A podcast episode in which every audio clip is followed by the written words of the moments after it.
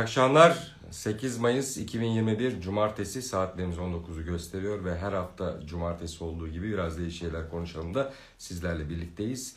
İtibar Akademisi Başkanı ben Ertan Acar, daimi konuğum e, Eren San Atlantik CEO'su Sayın Ali Eren'le birlikte yine e, haftayı değerlendireceğiz ve önemli konuları mercek altına alacağız. Ali Bey gelir gelmez de sohbetimiz başlayacak. Ali Bey gelinceye kadar e, ben programı kaçıranlar için hatırlatmamı yapayım. Biraz değişik şeyler konuşalımın e, Facebook, YouTube ve LinkedIn sayfalarından e, yarından itibaren bu programın tekrarını izleyebilir. E, ya da ben dinlemek istiyorum diyorsanız da e, Spotify'dan dinleyebilirsiniz. Evet, Ali Bey'in katılmasını bekliyorum. Ali Bey gelir gelmez de sohbetimiz başlayacak. Ee, yine çip konusunu ele alacağız. Tabii ki ekonomiyi de ele alacağız. Evet, Ali Bey'i bekliyorum. Ben ona davetimi de göndereyim.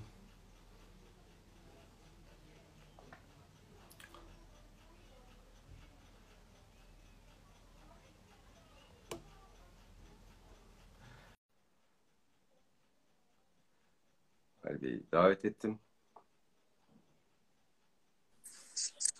Merhaba Ali Bey, nasılsınız? Merhaba, teşekkür ederim. Siz nasılsınız? Ben de gayet iyiyim. E, programa başlarken bugün e, Kadir Gecesi, e, tüm inananların bu mübarek Kandil Gecesi'ni ben tebrik ederek başlamak istiyorum programa. E, nasılsınız? Görüşmeyeli bir haftadır. Evet, e, yani Kadir Gecesi hayırlara vesile olsun diyelim. Özellikle bu hakikaten hayra en çok ihtiyacımız olan bu günlerde e, artık e, yani spiritüel ve mistik e, ve ruhani e, bazı e, etkilere de ihtiyacımız var. Çünkü diğer e, insani etkilerimizin e, yetersiz kaldığı bir durumla karşı karşıyayız.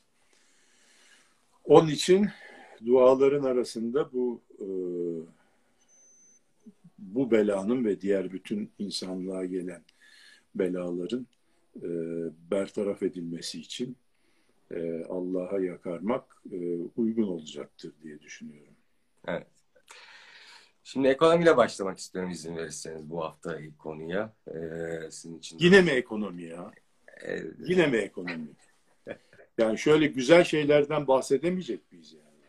Ama e, biz güzel şeyler söylüyoruz. E, arada güzel mesajlar veriyoruz. Keşke verdiğimiz mesajların birçoğu yerine ulaşmış olsa ya da ulaşıyor da yap, yapılsa e, daha etkili olacak ama Merkez Bankası politika faizini açıkladı. %19'da sabit tuttu. Geçtiğimiz haftalarda hatırlarsınız enflasyon hedefi de %8,5'lardan %12,5'lara çıkartılmıştı. Borsada bir miktar yukarıya doğru bir hareket var. Ee, dediğiniz gibi de oldu. Nisan enflasyonu Mayıs'ta yüksek geldi. Mayıs'ın ilk haftasında yüksek açıklandı. Ne diyorsunuz? Ekonomi nereye gidiyor? İyiye gidecek mi? Bu yaz rahatlayacak mı ekonomi? Şimdi sen bir şey söyledin. Yüksek açıklandı dedin. Evet. Nisan enflasyonu yüksek açıklandı. Öyle bekliyorduk zaten yani. Hayır. Yüksek açıklandı dedin de orada hata var bence. Düşük açıklandı. Evet. Yani kim Türkiye'de yaşayan ve burada yemek yiyen, alışveriş eden, e, bakkala giden, süpermarkete giden veyahut da endüstrinin içerisinde olup ham madde kullanan, komponent kullanan ve maliyetlerle uğraşan her gün. Ben üretim endekslerine baktım. O yüksek açıklandı. Şimdi her gün bu işlerle uğraşan kim e, bana yüzde on üç bir enflasyondan bahsedebilir. Yüzde on yedi bir enflasyondan bahsedebilir. Yüzde on iki buçuğa göre yüksek açıklandı. Öyle güzel. Şimdi yüzde on iki buçuk o sene sonu enflasyonu için yapılmış olan projeksiyon Merkez Bankamız tarafından. Evet. Şimdi ama açıklanan enflasyon yüzde on yedi küsür değil mi? Evet. Yani kim yüzde on yedi küsür olduğuna inanıyor bunun? Ee, dolayısıyla sen yüksek olarak açıklandı yani yüksek açıklandı dedin ya düşük açıklandı yani bence.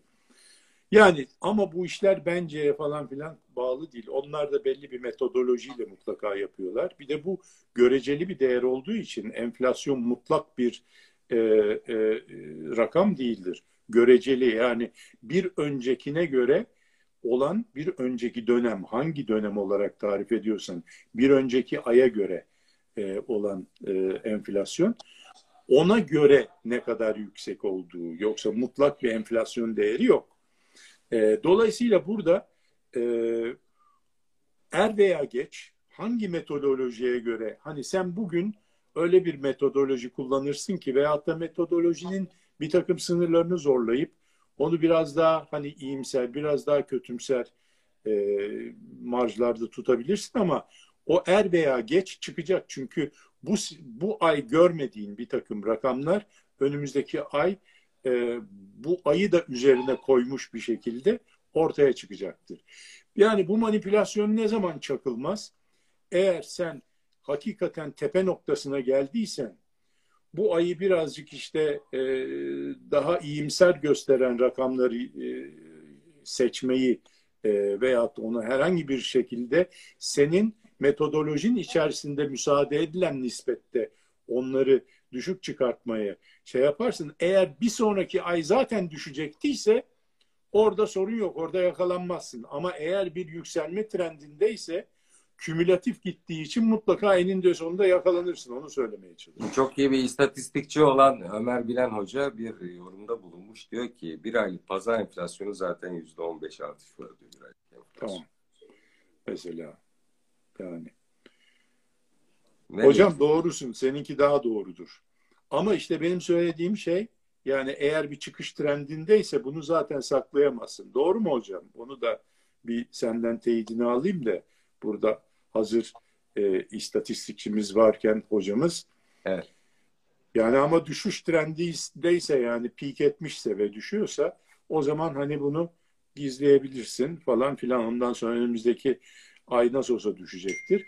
Tabii o da çok iyimser bir bakış olur. Önümüzdeki ay nasıl olsa düşecek şimdi toparlayalım diye. Hocam da demiş ki benim hissettiğim. Hocam da rakama göre söylememişler. Evet yani bu iş yani e, bu işler hissi kablel vukuya kaldığı zaman e, veyahut da iyi niyet kötü niyet veyahut da hani vay efendim sen düşman mısın işte şucu musun bucu musun onun için mi böyle yapıyorsun demeye kaldığı zaman ortalık karışır. Çünkü kurt sisli havayı sever. Evet. Sisli havada kurtlar ancak faydalanır sisli havadan. Vatandaş kurt olmadığı için, kuzu olduğu için ve koyun olduğu için faydalanamaz. Yani hani iyi anlamda diyorum koyun derken yanlış anlaşılmasın da e, vatandaşımız bir kurt değildir yani onu söylemek istiyorum. Şimdi dolayısıyla bu enflasyon rakamlarıyla yapılan hesaplar da bunun zararı ne? Ya iyimser olmak çok güzel bir şey. Bence her ay iyimser yapsınlar bunu da moralimiz bozulmasın ama eğer bu rakamlara göre bir şeyler biz e, hesaplıyorsak yani ben bu rakamlara göre kendi fiyatlarımı yapacak olsam yanmışım yani batarım. Çünkü bu enflasyona göre ben maliyet hesabımı yapsam e, büyük ihtimalle satış fiyatlarım maliyetlerimin altında kalır. Bu sürdürülebilir bir şey olmaz. Er veya geç batarım yani.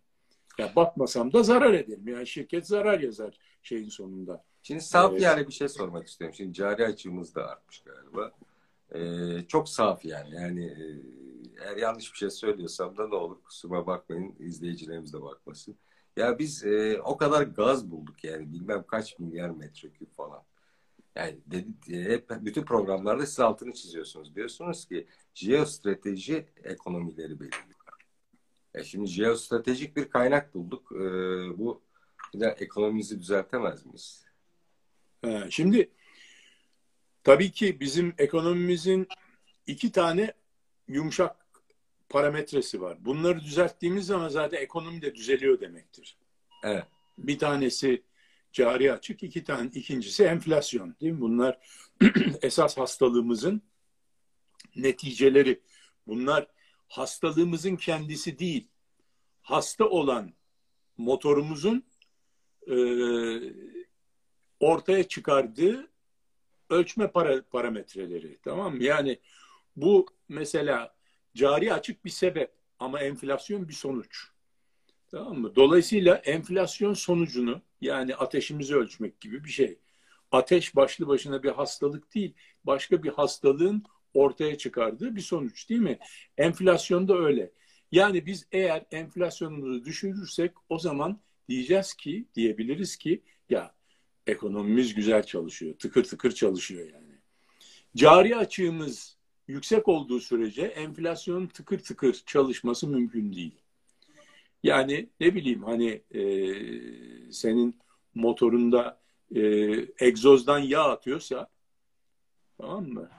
O zaman e, bu motorda bir şey var ya bu yağ dışarı atmaması lazım. Nereden karışıyor acaba? Yani bu cari açık hikayesi hastalık. Şimdi doğal gazı bulduğumuz zaman neden sevindik? Niye sevinirsin gaz bulduğun zaman? Sen o gazdan kullanacaksın diye değil yalnız. Çünkü dünyanın her yerinden gaz alabiliyorsun. Yani gazsız kalmadın ki. Yani bir de Türkiye gibi muazzam bir jeostratejik öneme o bakımdan enerji koridorlarının tam ortasında olan bir ülkenin gazsız kalması mümkün değil. Vay evet. gaz kul, kul, niye sevindin o kadar? Çünkü senin cari açığını çıkaracak, düş, düşürebilecek bir e, bir kaynak yakaladın diye. Evet. Ben ben de diyorum ki eğer ya tamam bu kaynaktır ama yani şimdi bu yıllara matuf yani kim bilir ne zaman çıkar. Artık eskisi gibi ne dedik? Eskisi gibi bahçende bir petrol fışkırdığı zaman zengin olmuyorsun. O eskidendi. 30 sene önce bundan bahçeni kazarken petrol fışkırdı. Tamam zenginsin abi yani bunun sorgusu suali yok. Ama şimdi bir yeri kazarken petrol veya gaz fışkırdığı zaman oturup düşünüyorsun ya.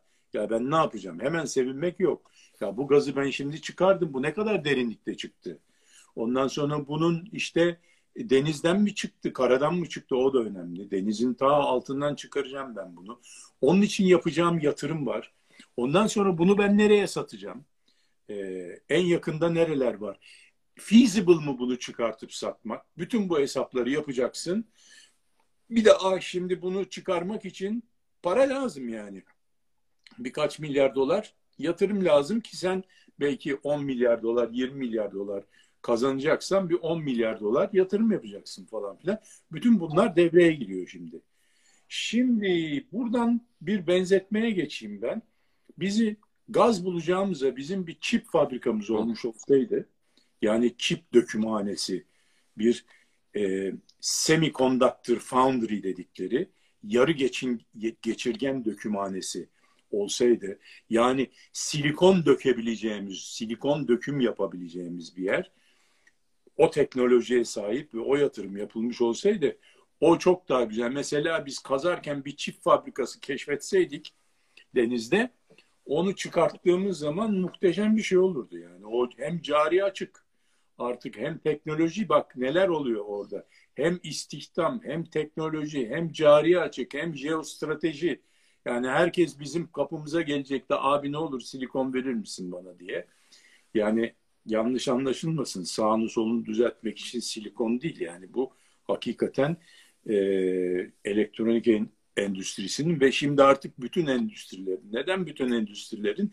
Çünkü IoT diye bir şey var. Internet of Things. Internet of Things nesnelerin interneti. Yani bütün makineler e, üç vakitte birbirine bağlanacak ve birbirleriyle konuşmaya, dertleşmeye, ondan sonra kendi problemlerini kendi çözmeye başlayacaklar. O da artificial intelligence yani. Kendi geliştirecekleri ona yapılan yazılımlarla, kullanılan yazılımlar için la kendi geliştirecekleri e, bir entelijans, bir akıl, bir e, yaratıcılık e, nosyonuyla e, bunlar kendi problemlerini kendileri çözecek. Biz oturacağız, bekleyeceğiz, arkamıza yaslanacağız böyle. Üzümlerimizden yiyeceğiz Sezar'ın yaptığı gibi. Dolayısıyla böyle bir duruma gidiyoruz yani. Dola, e, yani 55 milyar tane makina 2030 yılında birbirine bağlanmış olacak. Birbirine bağlı çalışıyor olacak. Birbirleriyle konuşuyor olacak. 51, 55 milyar tane. 55 milyar tane makine birbirine bağlanmış olarak çalışıyor olacak. Bu e, nesnelerin interneti. Ya geçen hafta sormuştum gene safiyane bir şekilde sormuştum ama gene sorayım izin verirseniz. Yani e, bulamıyor muyuz biz beş tane baba yiğit? Yani otomobil fabrikası için kuruyoruz, buluyoruz. Beş tane baba yiğit bulamıyor muyuz yani bu yatırım yapacak? Yani şimdi bu baba yiğitle olmuyor. Çünkü mesela elektrikli e, araba baba yiğit bularak olur. Orada doğru iş yapıldı. Yani bir baba yiğit bulunması gerekiyordu. Buna baba yiğit modeli diyoruz. Bu baba yiğit model, modeli bizim keşfettiğimiz bir model değil. Bu e, daha önce daha önce yapılmış. Geçen programımızda anlattık. Morris e, Chang e, isimli abimiz zatı muhterem. Kendisi işte Amerika'da e, 1980'li yıllarda üniversite eğitimini tamamlayıp da ve orada birkaç Amerikan o zamanki e, çok e, böyle e, meşhur oranın Amerika'nın endüstriyel eşrafından e, olan e, firmalar TI, Te- Texas Instruments, ondan sonra Sylvania falan gibi oralarda da e, çalıştıktan sonra yüksek pozisyonlarda Tayvan'a avdet ediyorlar efendim ve Tayvan'da bir şirket kuruyorlar. Bu şirket TSMC denen Taiwan Semiconductor Company e, dediğimiz bir şirket halinde ki şu anda bütün e, bu Çin'le Amerika arasındaki e, teknolojik savaşın Hı hı. ve teknolojik soğuk savaşın e, odağında olan bir şirket haline geldi. Bu ve bunun gibi şirketler ama esas odak noktasındaki şirket bu. Şimdi Baba Yiğit modelinden gidiyorum. Daha önce de anlattığımız gibi geçen e, programda Morris Chang abimiz Tayvan'a geldiği zaman orada TÜBİTAK gibi endüstriyel araştırma e, e, ITRI denen endüstriyel e, araştırma Tayvan e, daki e, merkezinde enstitüde çalıştıktan sonra e, deniyor ki kendisine hadi bakalım bir e, şey kur bize bir çip fabrikası kur o zaman. 1985 yıllarında oluyor bu. 87'de kuruyor. Nasıl kuruyor? Baba yiğit sistemiyle kuruyor. E, buna Çince baba yiğit nasıl denir bilmiyorum ama mutlaka vardır bir şeysi. Valla Çince bilen ya- arkadaşlar varsa izleyicilerimizden yardımcı olursa sevinirim. evet yardımcı olurlarsa memnun oluruz. Yani Ya baba yiğit diyorlar, modelini aslında Tayvanlılar mı bulmuş? Tayvan bulmuş bunu ilk Yani biz Baba yani. Ondan sonra e, burada diyorlar ki yüzde ellisini biz koya- koyalım ne kadarsa. Ondan sonra yüzde yirmi, yirmi beşini de diyorlar teknolojiyi getirsin birisi koysun. Nitekim biz de teknolojiyi veya dizaynı nereden aldık? Pininfarina'dan aldık değil mi? Evet. E, Devlet de dedi ki ben de koyacağım ne gerekiyorsa dedi. Hiçbir fedakarlıktan kaçınmayacağız dedi. Ondan sonra hatta en son ne olur bile demedi yani. Ne gerekiyorsa dedi yani.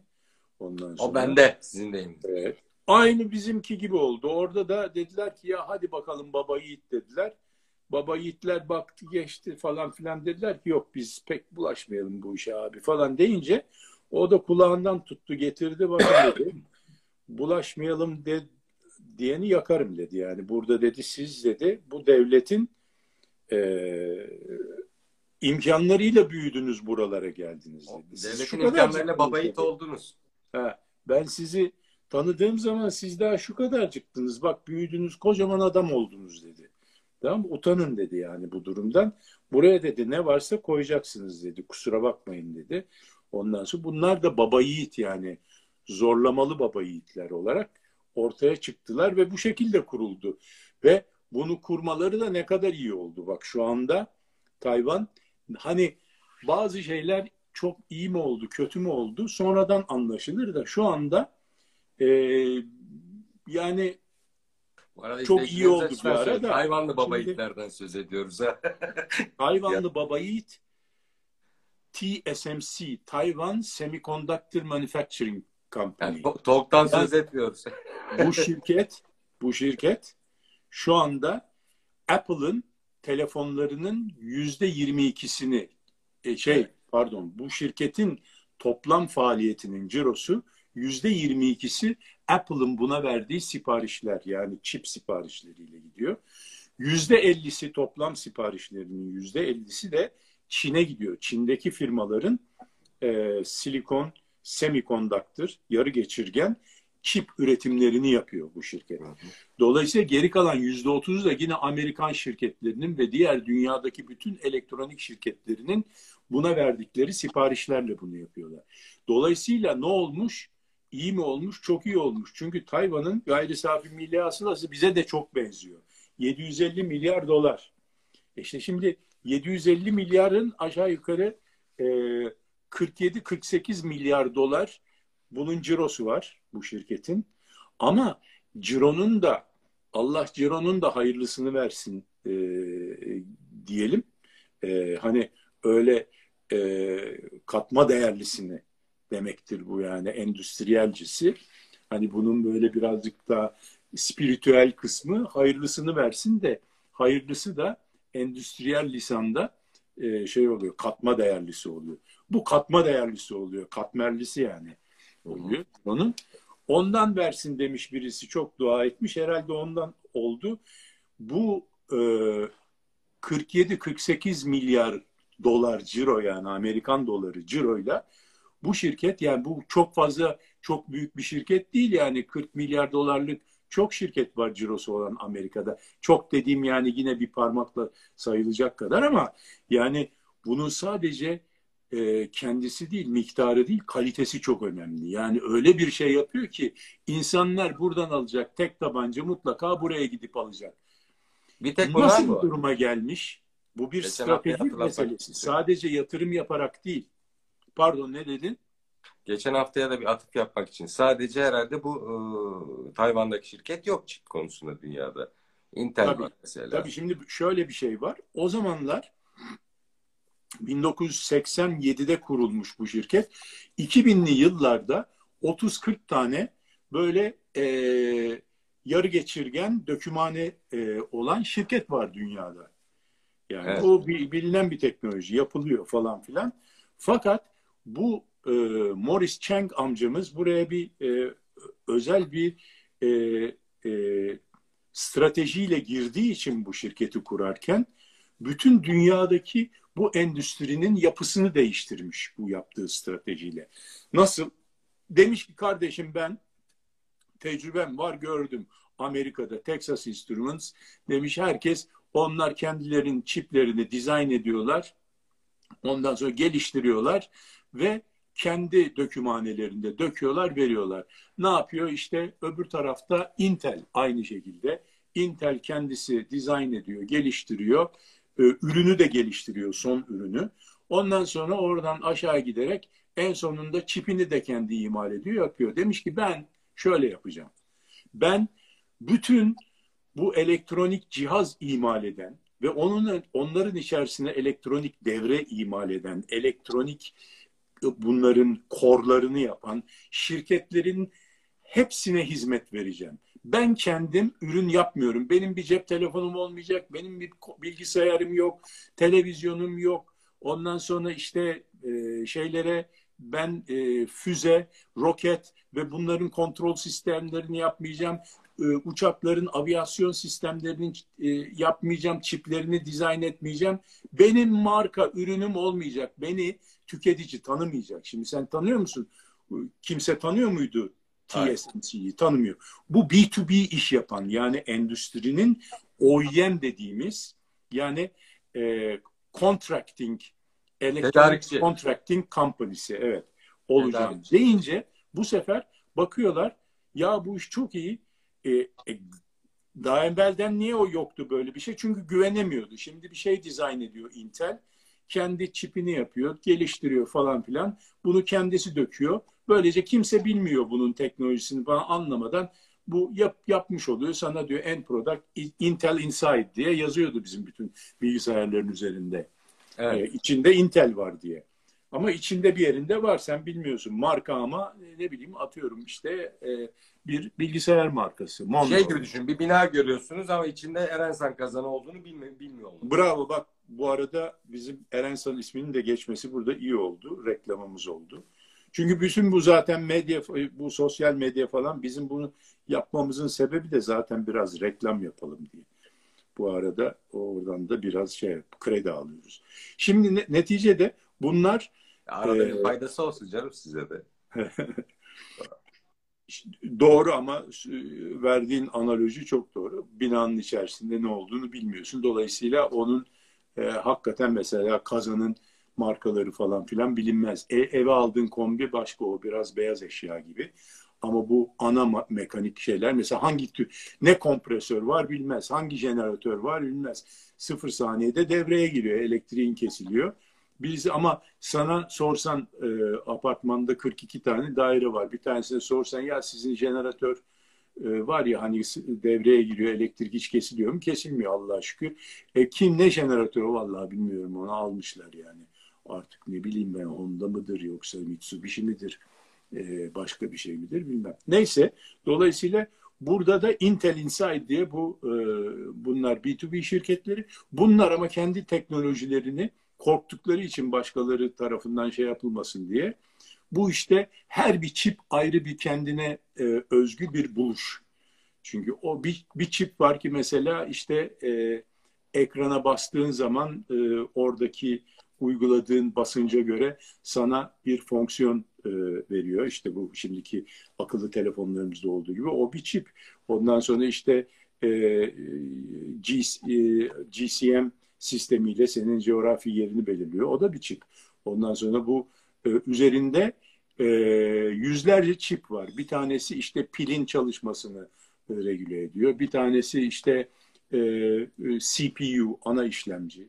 Bir tanesi e, efendim senin hangi teknoloji CDM A mı yoksa GSM mi ne tür teknoloji ise onun, onun üzerinden komünikasyonlu. İkisi birden varsa iki tane onun için çip var. Her şey bir çip meselesi halinde. Dolayısıyla her birisi bir buluş, her birisi bir e, ayrı bir teknoloji. Onun için bunu dışarıya duyulmasını, görünmesini, e, yani yazılım teknoloji değil aslında. Biz hep yazılımı teknoloji olarak görüyoruz. Ama evet, evet, yani bu evet. tabii ki bu donanımla alakalı bir şey. Doğru. Bu olmasın diye e, bunları e, kendileri imal etmişler ama TSMC çıktığı zaman diyor ki ben diyor kardeşim siz dizayn edin, geliştirin, bana bunun e, projelerini verin, ben bunu imal ederim size diyor. Ne verirseniz ederim ve ben diyor hiç kimseye vermem.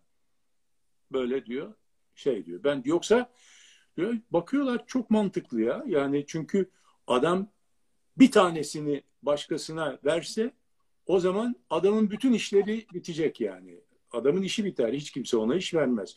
Dolayısıyla adam hem Apple'a hem Samsung'a üretim yapıyor. Bunlar aynen hem Apple'a üretim yapıyor hem Samsung'a yapıyor. Bütün bir, birine rakip olan şirketlere yapıyor. Mesela hem Android'lere yapıyor hem şeylere yapıyor. iOS'lara yapıyor. iOS'lara yapıyor. Dolayısıyla 30 tane 40 tane böyle şirket varken ya da hem Boeing'e yapıyor hem Airbus'a yapıyor uçuş yapıyor. Gibi. Evet. Ee, 30 tane böyle foundry yapan şirket varken TSMC çok büyük bir foundry yapıp da ya getirin bana e, Mevlana Celaleddin Rumisi oluyor adeta bu çip teknolojisinin. Ne olursan ol gel diyor bana. Ne olursan ol gel. Diyorlar ki ya kardeşim o zaman bu adama biz yaptıralım yani niye uğraşacağız burada? Bir de foundry ile uğraşıyoruz. Bunun bir ayrı bir teknolojisi var. Biz diyorlar konsantre oluyor. Bu arada küçük firmalar çıkıyor bu sefer. Texas Instruments'lar, Intel'ler, AMD'ler falan filan değil de bunun yerine küçük bir sürü firma çıkıyor. Bunlar fabless e, fabless electronics yani yani fabrikasız fabrication olmadan e, üretim olmayan e, e, çip şirketleri. Çip yani dizayn bunlar, yapıyor. Bunlar dizayn ediyorlar, tasarım yapıyorlar. Dizayn, tasarım yapıyorlar. Ee, Peki burada bir şey soracağım izin verirseniz. Geçen hafta da sormuştum. E, ciddi yatırım gerekiyor. O yüzden olmaz demiştiniz.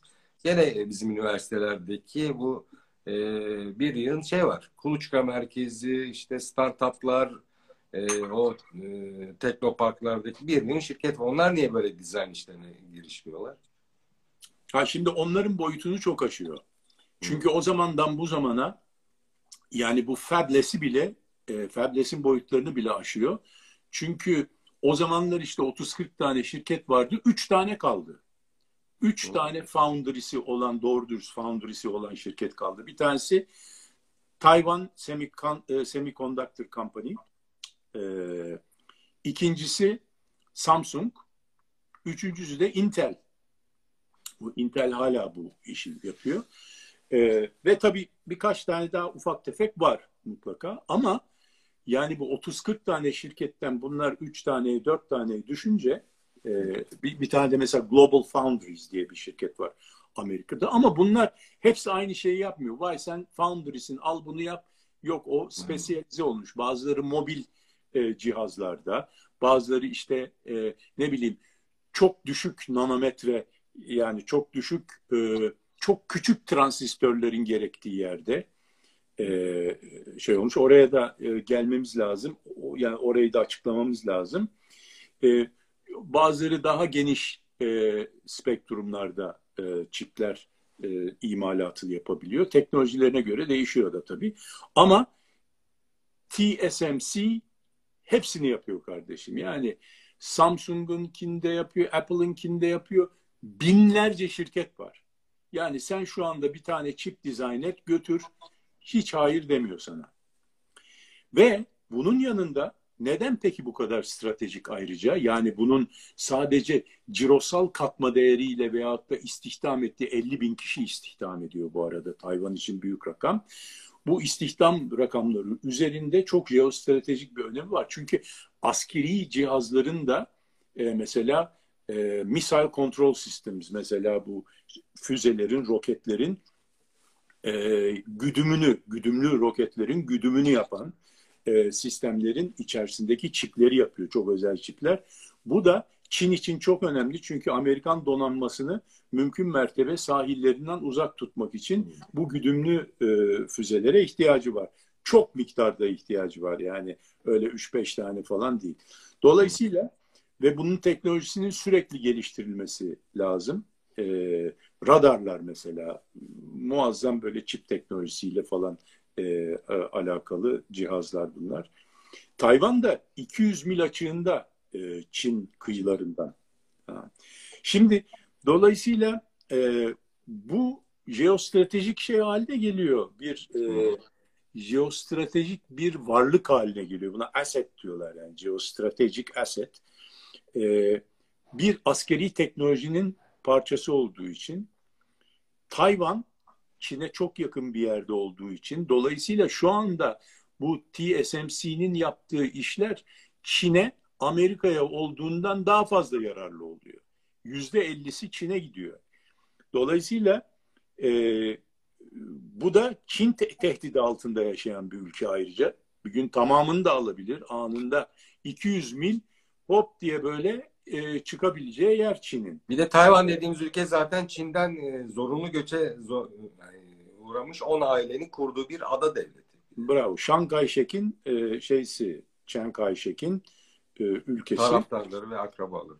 Evet. E, dolayısıyla şimdi geri gidip bizim dört program geri gittiğimiz zaman biz orada bir The Longer Telegram'den bahsetmiştik. Hı. The Longer Telegram'de bir Çin'le Amerikan Soğuk Savaşı'nın bir e, e, evet. kızıştığını ilan eden artık bu savaşın, Soğuk Savaş'ın ilanı olan telgraf diye nitelendirmiştik.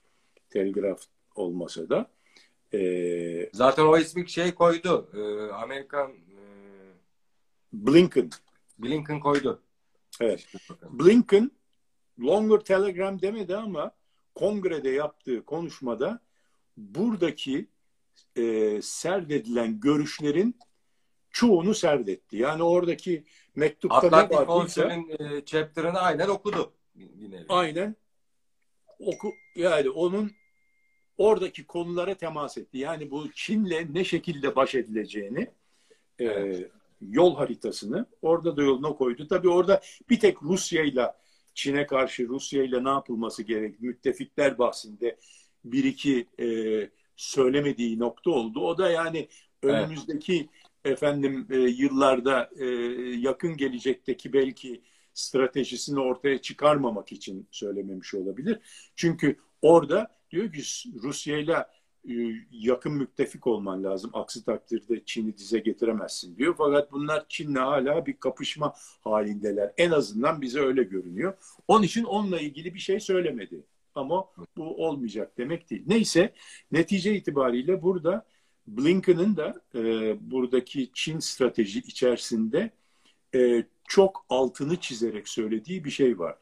Çin'le askeri bakımdan bir rekabet, Çin'le bir düşmanlık e, e, paradigması içerisinde bir politika çizmesi çizilmesi, Çin'le ortaklık e, e, paradigmasıyla bazı ilişkiler kurulması, diplomatik ilişkiler kurulması ve Çin'i teknolojik olarak dize getirecek e, bir politika uygulanması içeride ve dışarıda. Bir de ekonomik olarak tabii. Ekonomik ve teknolojik olarak Çin'in mutlaka sürpas edilmesi, geçilmesi ve onun bu konularda teknolojik olarak ve ekonomik olarak konteyn edilmesi. Yani bir yani ben izleyicilerimiz açısından birazcık şöyle özetleyeyim. Amerika Çin'i hem bize getirmek istiyor, hem onunla işbirliği yapmak istiyor, hem de hasım hasmı olarak görüyor. Evet. Yani bütün bu politikaların çok komplike bir yani tabii ki bu Amerikan politikasının sofistikasyonunu gösteriyor. Bütün evet. bu bütün bu tool'ları, bütün bu enstrümanları kullanacaksın ve neticede Çin'i konteyn etmiş olacaksın diyor. Yani abluka altına almış olacaksın diyor. Buradaki en önemli bahis de teknoloji. İşte bu teknolojik olarak Çin'i konteyn etmenin en önemli öğelerinden bir tanesi de işte bu şirket. Yani bu şirketin üzerine fokus oluyor her şey. Düşünebiliyor musun? Çin'deki bir şirket. Şimdi bu şirket dediğimiz Tayvan'daki zaman, şirket. Bravo, pardon, pardon, pardon. Tayvan'daki bu şirket. Dolayısıyla Tayvan muazzam bir önem kazanmış oluyor. Çünkü bu Tayvan'daki şirket bizim doğal gazımızdan, e, Arap'ın petrolünden, ondan sonra başka ne var? Singapur'daki Malaka Boğazı'ndan daha önemli bir jeostratejik aset haline geliyor. E, dolayısıyla bunun mutlaka halledilmesi gerekiyor. Şimdi yalnız bu şirket diyorum da biraz eksajere ediyorum. Çünkü bunun gibi bunun etrafında yine bunu tamamlayan ve buna destek olan bir sürü şirketin e, odak noktası bu.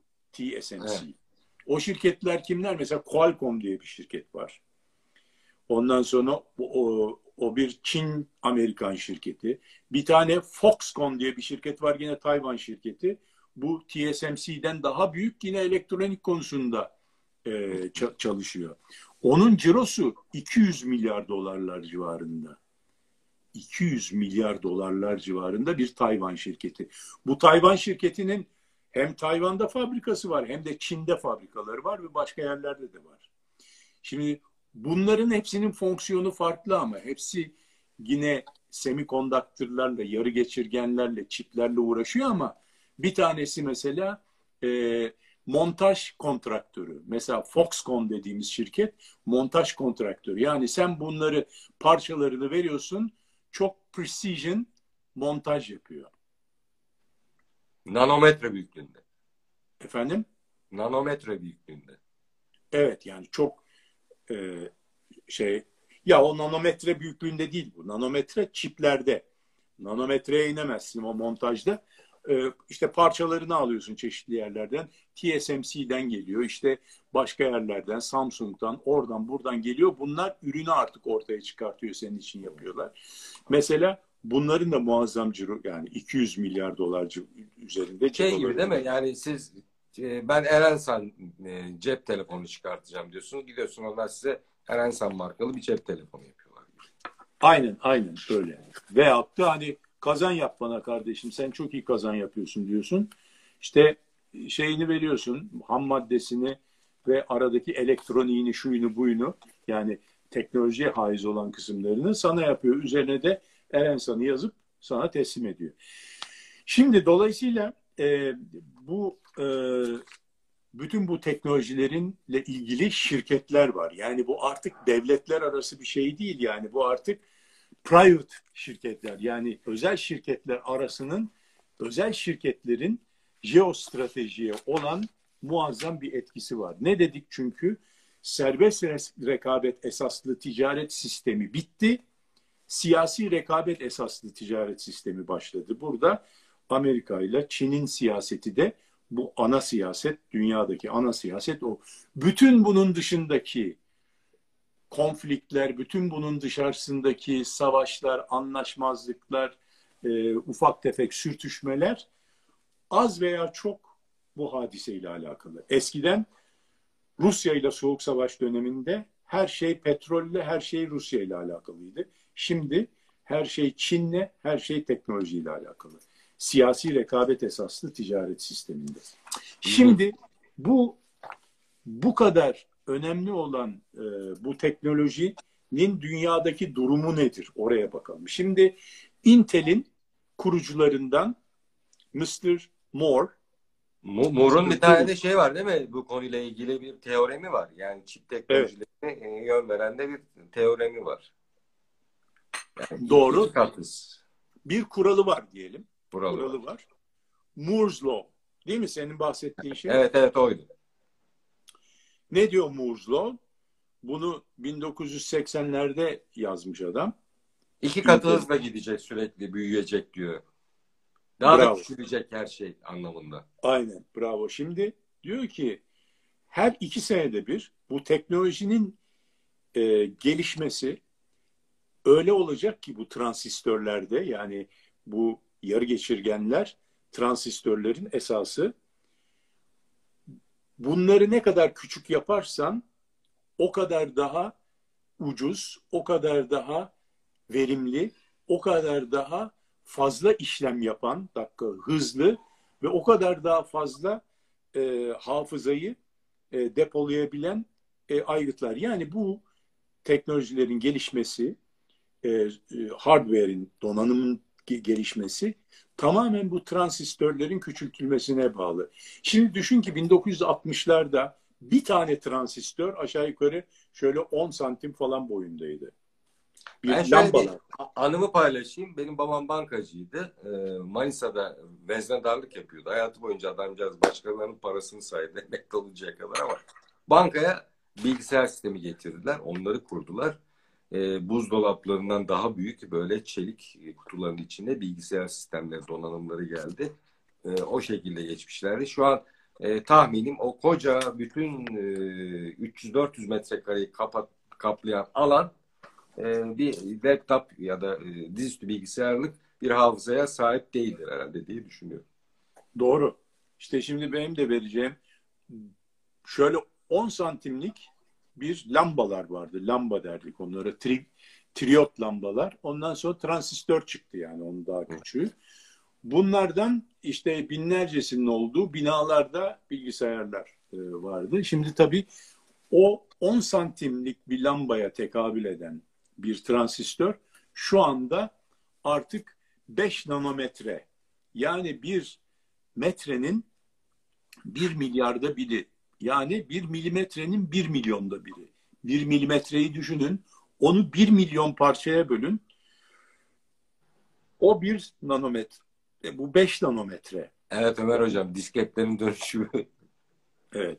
Şimdi bu 5 nanometre büyüklüklerine geldiğimiz zaman bizim göz gözümüzle yapacağımız bir şey yok artık. Dolayısıyla onun için teknolojisi bu işin yani TSMC'nin teknolojisi bu yarı geçirgenlikler yarı geçirgenlerde imal ettikleri şey veyahut da işledikleri bu şey işleme kaneviçe işleme gibi bir hadise o maddenin üzerine işledikleri o kadar ince e, çizgilerle şeylerle e, yani nakış atıyorlar ki bunu yapacak artık e, şeyler böyle iğne falan ucu falan değil artık lazer ve ultraviyole ışınlarıyla ancak bunu yapabiliyorlar. Belli e, nanometre tabi bu ışıkların dalga boyunun o nanometrelerle ölçülür olması lazım. Dolayısıyla o ışınları e, istediğimiz yere yani o ışınları ilk önce yaratmak ve istediğimiz yere e, e, tevcih etmek ve istediğimiz işlemi o presizyonda yapabilmek için e, düşünün nasıl bir teknoloji lazım yani. Yani bir milyonda bir milimetrenin bir milyonda birleriyle ölçüyor. Gerçek rakamlar şu. Bir silikon atomu, atomunun genişliği 0.2 nanometre. Demek ki bir nanometreye beş tane silikon atomu sığıyor. Şimdi bu e, e, bizim buradaki 5 e, nanometre dediğimiz zaman da aşağı yukarı 25-30 tane silikon atomu genişliğinde bir transistörden bahsediyoruz. Transistör nedir? Şöyle bir kapı, bir switch, elektrik switchi gibi. Yani aç kapa yapıyoruz ya, ışığımızı evet. açıyoruz. Onun en küçük yani milimetrenin e, 1 milyonda 20'si falan civarında e, e, büyüklükte bir e, switch düşünün. Buradan eğer geçerse bu tarafa elektron atlarsa veya akım geçerse bir, geçmezse sıfır oluyor. Birler ve sıfırlardan müteşekkil ya bizim e, bütün bu dijital dediğimiz evet. e, sistem bir veyahut da sıfır. Her şeyi mesela bir fonksiyon e, e, tarif edeceksiniz. O fonksiyonu birler ve sıfırlardan müteşekkil bir soruların bir milyon tane sorunun cevabını alarak o fonksiyonu düzgün bir şekilde oraya e, tarif edebiliyorsunuz. Bir matematiksel fonksiyon diyelim. Yani o böyle e, diskret e, diyorlar. Tek tek bir sıfır bir sıfır bir sıfırlardan müteşekkil. Şimdi tabii ki burada bizim evet, e, çok güzel bir soru geldi. Ben soracağım. olan arkadaşlarımız var. Onlar e, o yani kolaylık olsun diye onlara belki çok şeye gelebilir, aptalca gelebilir söylediğim ama ben bu şekilde basitleştirebildim ancak. Zaten çok detayını da bilmiyorum yani. Mesela Kemal e, e, Aksüyek arkadaşımız bu konuları çok iyi bilir. Programcı, Bentaş'ın e, sahibi. E, hem e, çok e, güzel şey programları yazıyor. Bu Endüstri 4.0 ile alakalı falan. O tabii daha onu konuk olarak alabilseydik o çok daha güzel anlatırdı bize ama yani burada sıfırlardan ve birlerden meydana gelmiş olan e, akımlar bu şekilde e, e, oluşturuluyor onun içerisinde. Bu kadar küçük yerler içerisinde. Şimdi Moore's Law dedik. Moore's Law buradan geldi bunları küçülttü, küçülttü. Öyle evet, bir yere küçülttü. İzleyicimiz de soruyor diyor ki e, Ömer Hoca yine nereye kadar küçülecek? Ha, bravo, çok güzel. Bu gecenin sorusu küçül küçül nereye kadar? Evet. E, dolayısıyla Aynısını bu, ben soracaktım size. Evet.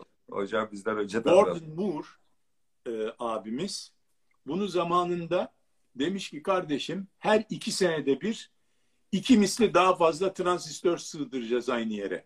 Moore's Law bu.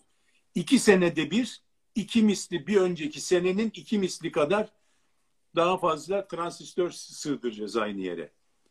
E tabi aynı yere o kadar sığdırınca transistörler yarıya düşüyor. Yani iki misli transistör sığdırıyorsan transistörün büyüklüğü yarısı oluyor demek. Şimdi bunları sıkıştıra sıkıştıra öyle bir yere geldik ki yani 5-7 nanometrelere falan geldik. Bu da silikon atomunun genişliği dedik 0.2 artık atom büyüklüklerine e, kadar geldiğimiz için artık gidecek yerimiz kalmadı. Çünkü atomun yarısına kadar indiremeyiz bunu. Atomun içine girdiğimiz zaman orada dünyamız değişiyor. Orada kuantum mekaniği devreye giriyor. Yani bu atomik büyüklüklere geldiğimiz zaman yani e, intraatomik dediğimiz yani atom içi e, büyüklüklere yaklaştığımız zaman olaylar farklı cereyan etmeye başlıyor. Yani farklı boyutlara mı geçiyoruz? Mübarek mübarek Kadir gecesinde bu işten bahsetmek istemem ama cinler giriyor işin içine. Cin işi oluyor artık. Quantum mechanics. Quantum mechanics bir cin işi. Yani hiçbir şey bizim o boyutların üzerinde hesapları hesapladığımız ve neticesini bulduğumuz şekilde değil, başka şeyler devreye giriyor. Mesela yaptığımız bir ölçüme bakıyorsak o ölçüm etkileniyor. Schrödinger amcamızın 1937'de e, bulduğu bir e, denklem, bir diferansiyel denklem tarafından tarif edilen bir e, dalga denklemine göre tarif edilebilir, hesaplanabiliyor bu işler artık. Yani şöyle tarif edeyim size. Oraya geldiğimiz zaman tabiatın kanunları değişiyor. Dediğim gibi cinler giriyor işin içine. Hiçbir şey artık göründüğü gibi olmuyor. Yani artık ihtimal hesapları üzerinde çalışıyoruz. Şimdi buradan buraya e- elektron atladı mı atlamadı mı? Atlayıp atlamadığını bilmiyorsun artık o boyutlara geldiğin. Atlama ihtimalini hesaplıyorsun ancak. Ee, mesela orada e, bir eğri var. Böyle bir çan eğrisi vardır yani. E, bir şeyin işte şurada olma ihtimali en yüksek. Onun biraz ötesinde olma ihtimali biraz daha düşük. Biraz berisinde olma ihtimali biraz daha düşük. Biraz uzaklaştıkça düşük düşük düşük. Ondan sonra artık böyle gidiyor. Ama çan eğrisi değil başka bir fonksiyonu ama ona benziyor yani. Şunu, Buna so- şunu e, söyleyebilir çok miyiz? teknik olmak istemiyorum ama tan Çipler- Çipler, Tunneling diye bir şey var. Tünelleme denen. O uç o uçlarındaki yerden yani eğrinin uçlarındaki yere kadar uzaklaşan elektronlar ping diye kaçıyor bazen yukarı. Anlatabiliyor muyum? Şimdi bu e, şeyin üzerinden nereye kaçtığını da bilmiyoruz. Evet, evet.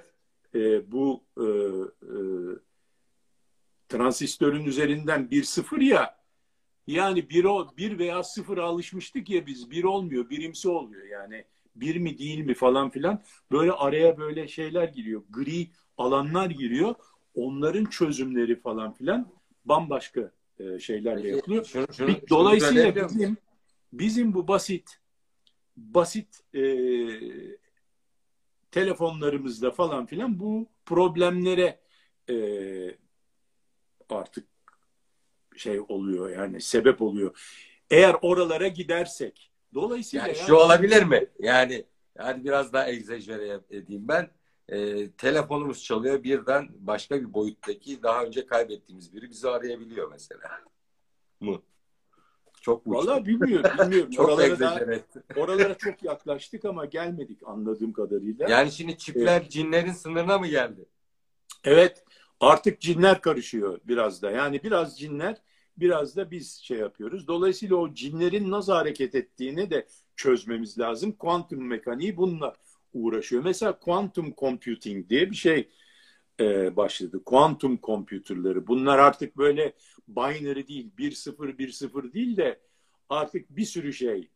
E, Birimsi sıfırımsılardan. sıfır birimsi falan filan onlarla da uğraşıp onları da çözmeye çalışan cinlerin cinler ne yerler ne içerler bu Bilmiyorum. işi nasıl becerirler onları da araştıran bir e, abilerimizin e, uğraştığı bir iştigal konusu olarak karşımıza çıkıyor kuantum mekaniks yani. İster misiniz Şimdi- günün sonunda bu teknoloji işi Cübbeli Ahmet'e bağlansın? Evet yani neticede oraya gidiyor. Cübbeli Ahmet bu konuda e, yakında hani benim bu söylediklerimi duysa zaten hemen o yeni bir konuşma şeyleri falan hazırlamaya başlayacak. Zaten bir tane videosu var biliyorsunuz rekor kırıyor. Ya diyor boşu boşuna uzayı araştırıyorlar. Gelsin bana sorsunlar diye ben anlatırım onlara diyor. Doğru. Gündüz denen mesela bir tanesini e, dinlemiştim. Gündüz denen mahluk diyor mesela. Gündüzden bir mahluk olabilir yani. Şimdi bu şeylerde çünkü kuantum kuantum boyutuna geldiğin zaman çok farklı şeyler, kavramlar farklılaşabiliyor. Okey Yani şimdi biz teknolojiyle gelebilecek sınıra geldik o zaman Ali Bey. ya şimdi biz Yani Harry Ford gibi konuşmayayım da yani arabalarda arabaların hepsi siyah olacak demiş ama hiç olmadı. Yani benimki de Yani- Harry Ford'un gibi olmasın. evet yani çip yani bizim anladığımız, bildiğimiz, kullandığımız çipler nereye kadar? İşte buraya kadar. Bundan sonrası mutlaka gelişme olacaktır da şu anda nereye gideceğini bilmiyorlar açıkçası. Ama şurası kesin ki her iki senede bir iki, iki misli küçülecek olayı bitti artık. Bunu zaten Gordon Moore amcamız da e, kendisi abimizdi şimdi biraz yaşlandı amcamız oldu. O da itiraf etti. Yani bizim kanun dedi buraya kadar dedi. Bundan sonra nereye gider bilmiyoruz. Dolayısıyla burada bir şeylerin sonuna gelmişiz. Yaklaşmışız daha doğrusu. Bu fiziksel büyüklükler daima sonun sonudur. Bu bitti. başladı falan deme. Onların nerede biteceği, nerede başlayacağı belli olmuyor. Mesela hiçbir zaman bir yere varamıyorsun orada. Daima yarısını ala ala daima yaklaşıyorsun. Yani sonsuza kadar yaklaşıp hiç varamadığın hadiseler var. Bu hem matematikte var tabii ki Tabii, fizikte, fizikte de var. karşılığı var. Şimdi çok fazla tekniğe ve fiziğe girdik. Ee, ama e, olayımız budur. Ee, buradaki şirketlerin muazzam bir jeostratejik önemi var. Bu jeostratejik öneme binaen yapılmış bir Amerikan e, Çin politikası var. Dolayısıyla bunun tezahürlerini önümüzdeki yıllarda çok yakından göreceğiz. Şimdi e, bizim her zaman bahsettiğimiz e, bir e, fenomen var. O da e, bizim insanlar olarak 20. yüzyılda, 19. yüzyılda doğrusal bir alışkanlıklarımız var. Her şeyin doğrusal olarak gideceğini düşün, düşündüğümüz bir alışkanlığımız var, bir paradigmamız var yani. Yani biz işte yavaş yavaş para kazanırız, zengin olur, araba alırız, e, işte buzdolabı alırız, araba alırız, ev alırız, işte bir çocukları okula göndeririz. Böyle gider yani bizim eğrimiz Evet. yukarı. Ondan sonra veyahut da yani yavaş yavaş havalar soğuyor, yavaş yavaş soğur havalar. Ondan sonra işte ne bileyim e, işte üretim artar böyle artar. Biz hiçbir zaman böyle bir artış üretim artışı şey yapmayız yani. Daima bütçe yapılırken her sene işte geçen senenin yüzde onu, yüzde on beş daha fazla olur falan. Veyahut da düşüyorsa bir şeyin üretimi e, böyle yine doğrusala yakın bir şekilde düşer. Bazen hafif eğilir, bükülür. Ama bizim bütün hayatımız e, yani alışkanlıklarımız e, dinamiği bunun üzerine doğrusal bir e, hareket tarzı üzerine kurulmuştur doğrusal dinamik. Halbuki ilk defa olarak yani bizim şu anda bize enteresan gelen ve bizim dikkatli olmamız gereken, çok dikkatli olmamız gereken ve bazı şeylerin kontrolümüzden de çıkacağını e, bize hissettiren bir fenomen. O da her şeyin artık bundan sonra lineer değil, eksponansiyel yani üstel bir dinamikle hareket edeceğine alışmak olmalı. Ve buna karşı tedbir almak. Dolayısıyla yani eski alışkanlıklarımızdan bu anlamda vazgeçmemiz lazım. Bununla e, ilgili olarak bizim e, benim bir e, grafiğim var. Yani bu da şuradan meydana geliyor. Şu anda çok önemli, tarihin çok önemli bir noktasındayız. Özellikle teknolojik olarak ki bu ekonomiyi de siyaseti de çok yakından yine eksponansiyel olarak, üstel olarak etkileyecek bir şey. Birçok teknolojinin ilk defa üst üste binerek birbiri içerisinde kullanılmasının böyle bir e, atıma, e, böyle bir zıplama, böyle bir patlamaya sebep olarak bütün dengelerimizi alt üst edeceğine e, e, inanmamız lazım. Yani en azından bunu hesaba katmamız lazım. Yani bu teknolojiler neler? Bunlar nanoteknoloji. Internet of Things yani makinaların e, İnternet. şeylerin, nesnelerin birbirleriyle haberleşmesi. Artificial Intelligence yani yapay zekanın Yaparız. yani e, bir programın kendi içerisinde kendini zekileştirerek e, karar verme yetisi kazanması. E, İzleyicilerimiz bunun- açısından kolay olsun. Terminator mesela filmini hatırlasınlar. Evet. Ondan sonra otomasyon yani robotlar ve şeyler ve bunları bakın mesela artificial intelligence ve robotics bunlar birbiri birlikte kullanılıyor. Robot akıllı hale geliyor birden.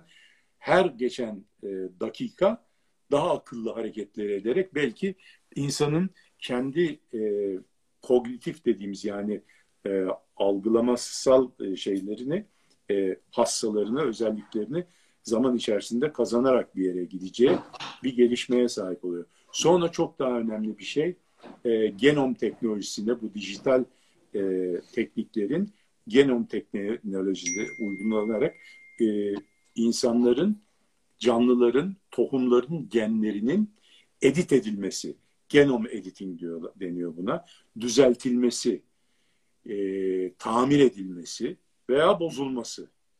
Bu genom dediğimiz şey böyle bir zincir halkası ama dümdüz gitmiyor. Böyle spiral birbirine falan bir şekilde sarılarak DNA, DNA. Yani yanlış hatırlamıyorsam 24 bin tane zincir var. Bunun içerisinde mesela CRISPR teknoloji diye bir şey var. Şimdi 2018'de bunun e, bununla ilgili Nobel ödülünü aldı. E, bir e, Fransız ve Amerikalı yani iki tane araştırmacısı, iki tane ikisi de hanım. Charpentier kadının adı Fransızın. Madame Charpentier bununla ilgili aslında 2012'de keşfetti bu teknolojiyi ama 2018'de bu işin hakikaten uygulanmasına başlandı ve e, Nobel ödül ve e, Nobel ödülü aldı. Şimdi bu e, bir dizilişi amino asit dizilişini e, veriyor.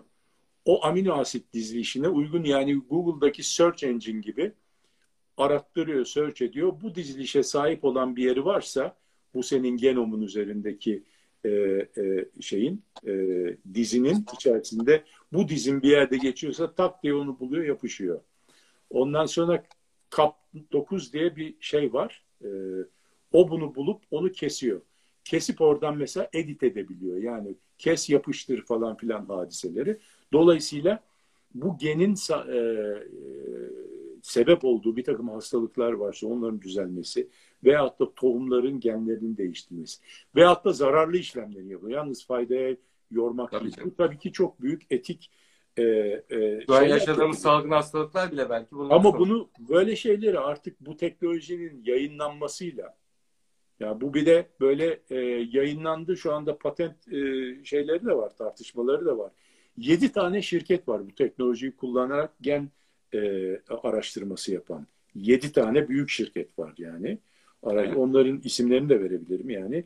E, bu e, şirketler bunun araştırmasını yapıyor. Şimdi bu e, kutudan çıktı solucanlar yani bu e, Pandora'nın kutusu açıldı. Pandora'nın kutusu açıldı. Bunun tekrar alınıp içine sokulması mümkün değil. Oradan neler yani insan spesifik olarak bir takım ilaçların insana zarar vermesi veya faydalı olması için de kullanılabilir. Bunu son işte bu etkileşimin nasıl olduğunu göstermek için, yani grafik olarak göstermek için söylediğimiz şeyi bir e, bir şöyle bir chartımız var. Bu arada bir saati doldurduk. Bir beş dakikada toparlarsak sevinirim izleyiciler. Tamam beş dakikada bunu toparlayacağız.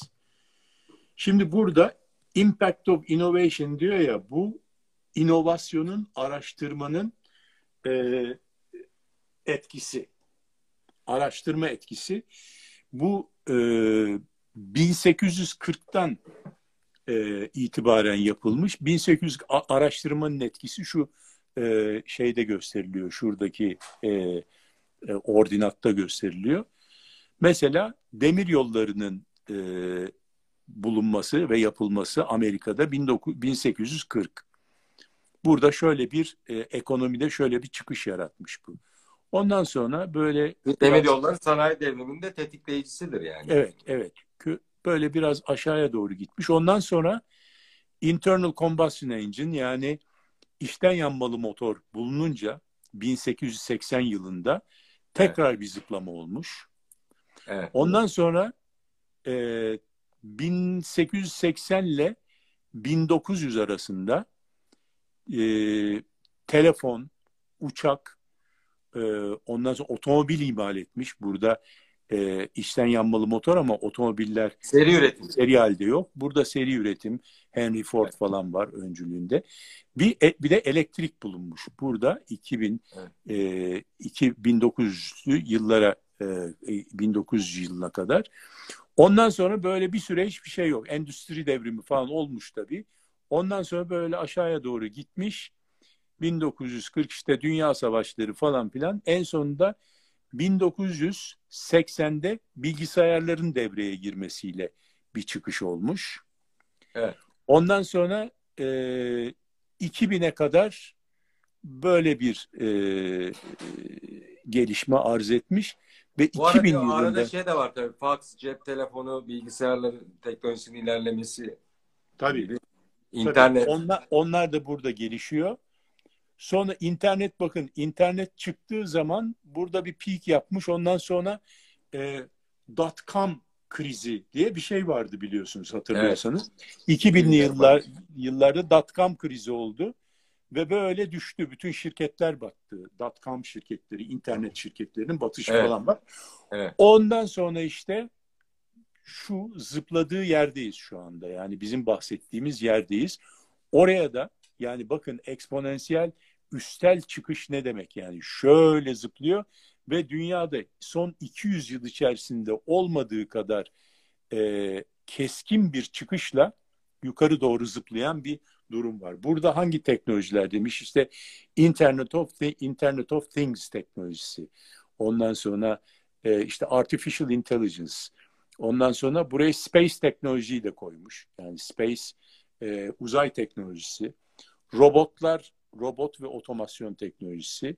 Genom sequencing dediği bu şeydeki genlerin e, edit edilmesi, genlerin düzeltilmesi, kesilmesi, biçilmesi, yerine yeni koyulması. Ondan sonra bir de e, e, nanoteknolojiyi koymuş ve biochemistry, CRISP dediği bir de 5G teknolojisi. CRISP dediğimiz işte bu gen işte yine editing Evet. teknolojisi ve 5G komünikasyon teknolojisi. Şimdi bunların hepsi üst üste bindiği zaman böyle bir durum meydana geliyor. Evet. Yani bu konuda e, Türkiye olarak bizim mutlaka e, ön almamız lazım. Böyle ufak tefek e, incir çekirdeğini doldurmayacak hikayelerle konuşma yani uğraşmayı bırakıp e, yani yüzde yüz bu işlerin üzerine eğilmemiz lazım. E, evet oyun e, e, software yazıp e, milyar dolarlarla satılan şirketlerimiz var. Bu çok güzel. E, yani ama bunlar one off dediğimiz bir sefere mahsus hadiseler. Bunun sürekli olması için esas teknoloji olan yani bir yazılım bir teknoloji değildi tek başına. Ama esas teknoloji olan bu chip tek- teknolojisi, integrated circuit yani bu şeyler elektroniğin e, e, e, esasını teşkil eden teknolojilerin mutlaka e, şimdiden başlayıp baba yiğit sistemiyle de olsa mutlaka e, şey yapılması lazım. Bu baba yiğit sistemi dediğimiz zaman Tayvan'daki baba yiğit e, sisteminden bahsettiğimiz zaman orada bir tane açık nokta var böyle soru işareti koyup onu bitireceğim. Bu Morris Chang amcamız oraya gittiği zaman 1985'te bu böyle işler çok şey e, gitmiş. Yani böyle Hollywood hikayesi gibi resmen. Böyle o zaman işte e, Chiang Kai-shek gelmiş burada e, Tayvan'da şey kurmuş. Onun işte etrafındaki insanlar falan filan yeni bir e, ne olduğu belirsiz olan bir hükümet kurmuşlar ve devlet kurmuşlar falan. Amerika yardım etmiş bilmem ne yapmış. Bu adamcağız ve Amerika'da e, çok büyük yerlerin CEO, CEO'su olacak belki milyar dolarlar falan kazanacakken yine bir maceraya girip birden Tayvan'a dönmeye dönmeye karar veriyor. Çin'e kendi vatanına falan filan. Orada e, yani böyle bir düşüş oluyor. Yani hani şimdi Amerika'da Texas Instruments'ta çalışmışsın, Sylvania'da çalışmışsın. İşte Stanford'ı doktora, e, MIT falan filan master bilmem ne. E, seni kaparlar yani yutarlar hem de. Ama sen gitmişsin oraya e, Orada da bu baba yiğit sistemiyle bunu ne yapmışın yapmışın o zaman hiç olmayacak paraları kimsenin yani ya buraya e, aptal olmak lazım. Hani bununla bu paralarda bu işlere yatırılır mı? Bu kadar uzun vadede bunlar ne zaman geri dönecek falan filan deyip daha yani bilgisayarların cep telefonlarının ne olacağı muazzam bir vizyon ister onu görüp o zamandan bunları kurmak. Ama böyle cepten de hem millete para koydurulmuş, baba yiğitler toplanmış hem de devletin kendisi koymuş. Yani bunu acaba bu e, Morris Chang amcamızın vizyonu mu? Yoksa bu bizim bugünkü bazı e, efendim e, Elon Musk falan aklıma geliyor da yani onlar da böyle biraz İlhan Musk demişken geçen neyse siz bitirin. İttiriler yani bunlar da Elon Musk vizyonu gibi hani Elon Musk'ın vizyonu gibi bu arkadaşın da mı vizyonu vardı yoksa bunlar böyle biraz ittiriliyor yani şeyle güdümlü jet Fadıl falan filan gibi e, bir e, abilerimiz. Belki de hazırlanıyorlar. Bilmiyorum ben hani bir şey söylemiyorum bu konuda hani e, fikir beyan etmek istemiyorum ama yani olan hadiselere baktığın zaman bunu da bir hani düşünmek lazım. O Amerika'nın oraya ittirir. Amerika'nın vizyonu mu bu?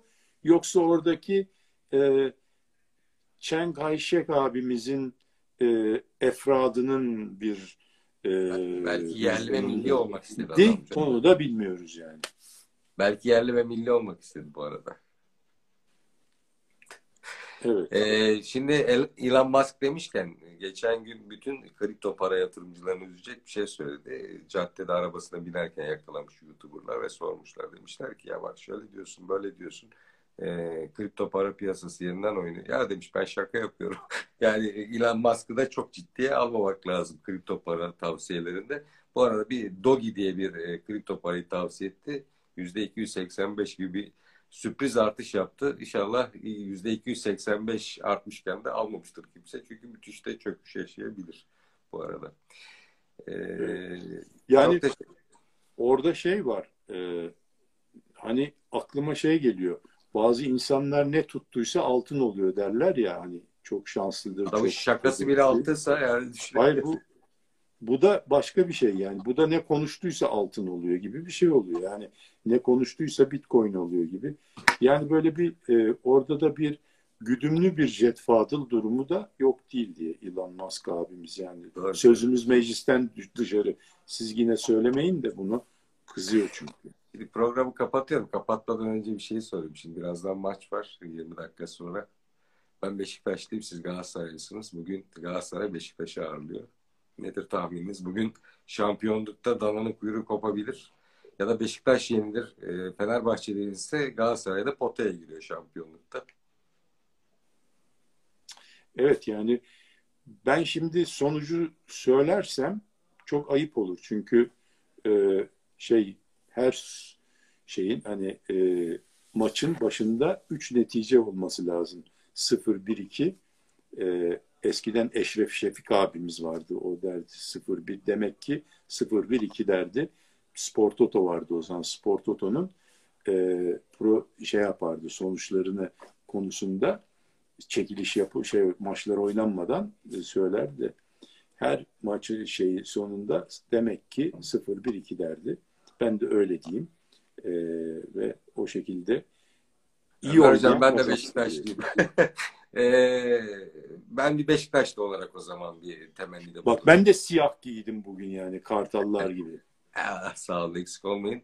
E, Beşiktaş'ın her zamanki e, düsturuyla ben de o zaman bir yorum yapayım. Şerefimizle oynayalım, hakkımızda kazanalım diye e, maçla ilgili yorumumu e, yapmış olayım. Ben çok teşekkür ediyorum. Ağzınıza sağlık. E, programı kaçıranlar tekrarını e, yarından itibaren Facebook, YouTube ve LinkedIn'deki e, sayfalarımızdan izleyebilir. Yok ben dinlemek istiyorum diyorsanız da e, Spotify'dan biraz iyi şeyler konuşalım sayfasından dinleyebilirsiniz. Ben herkese iyi hafta sonları diliyorum. Hoşçakalın. Çipin baba yiğiti olun. Çipin.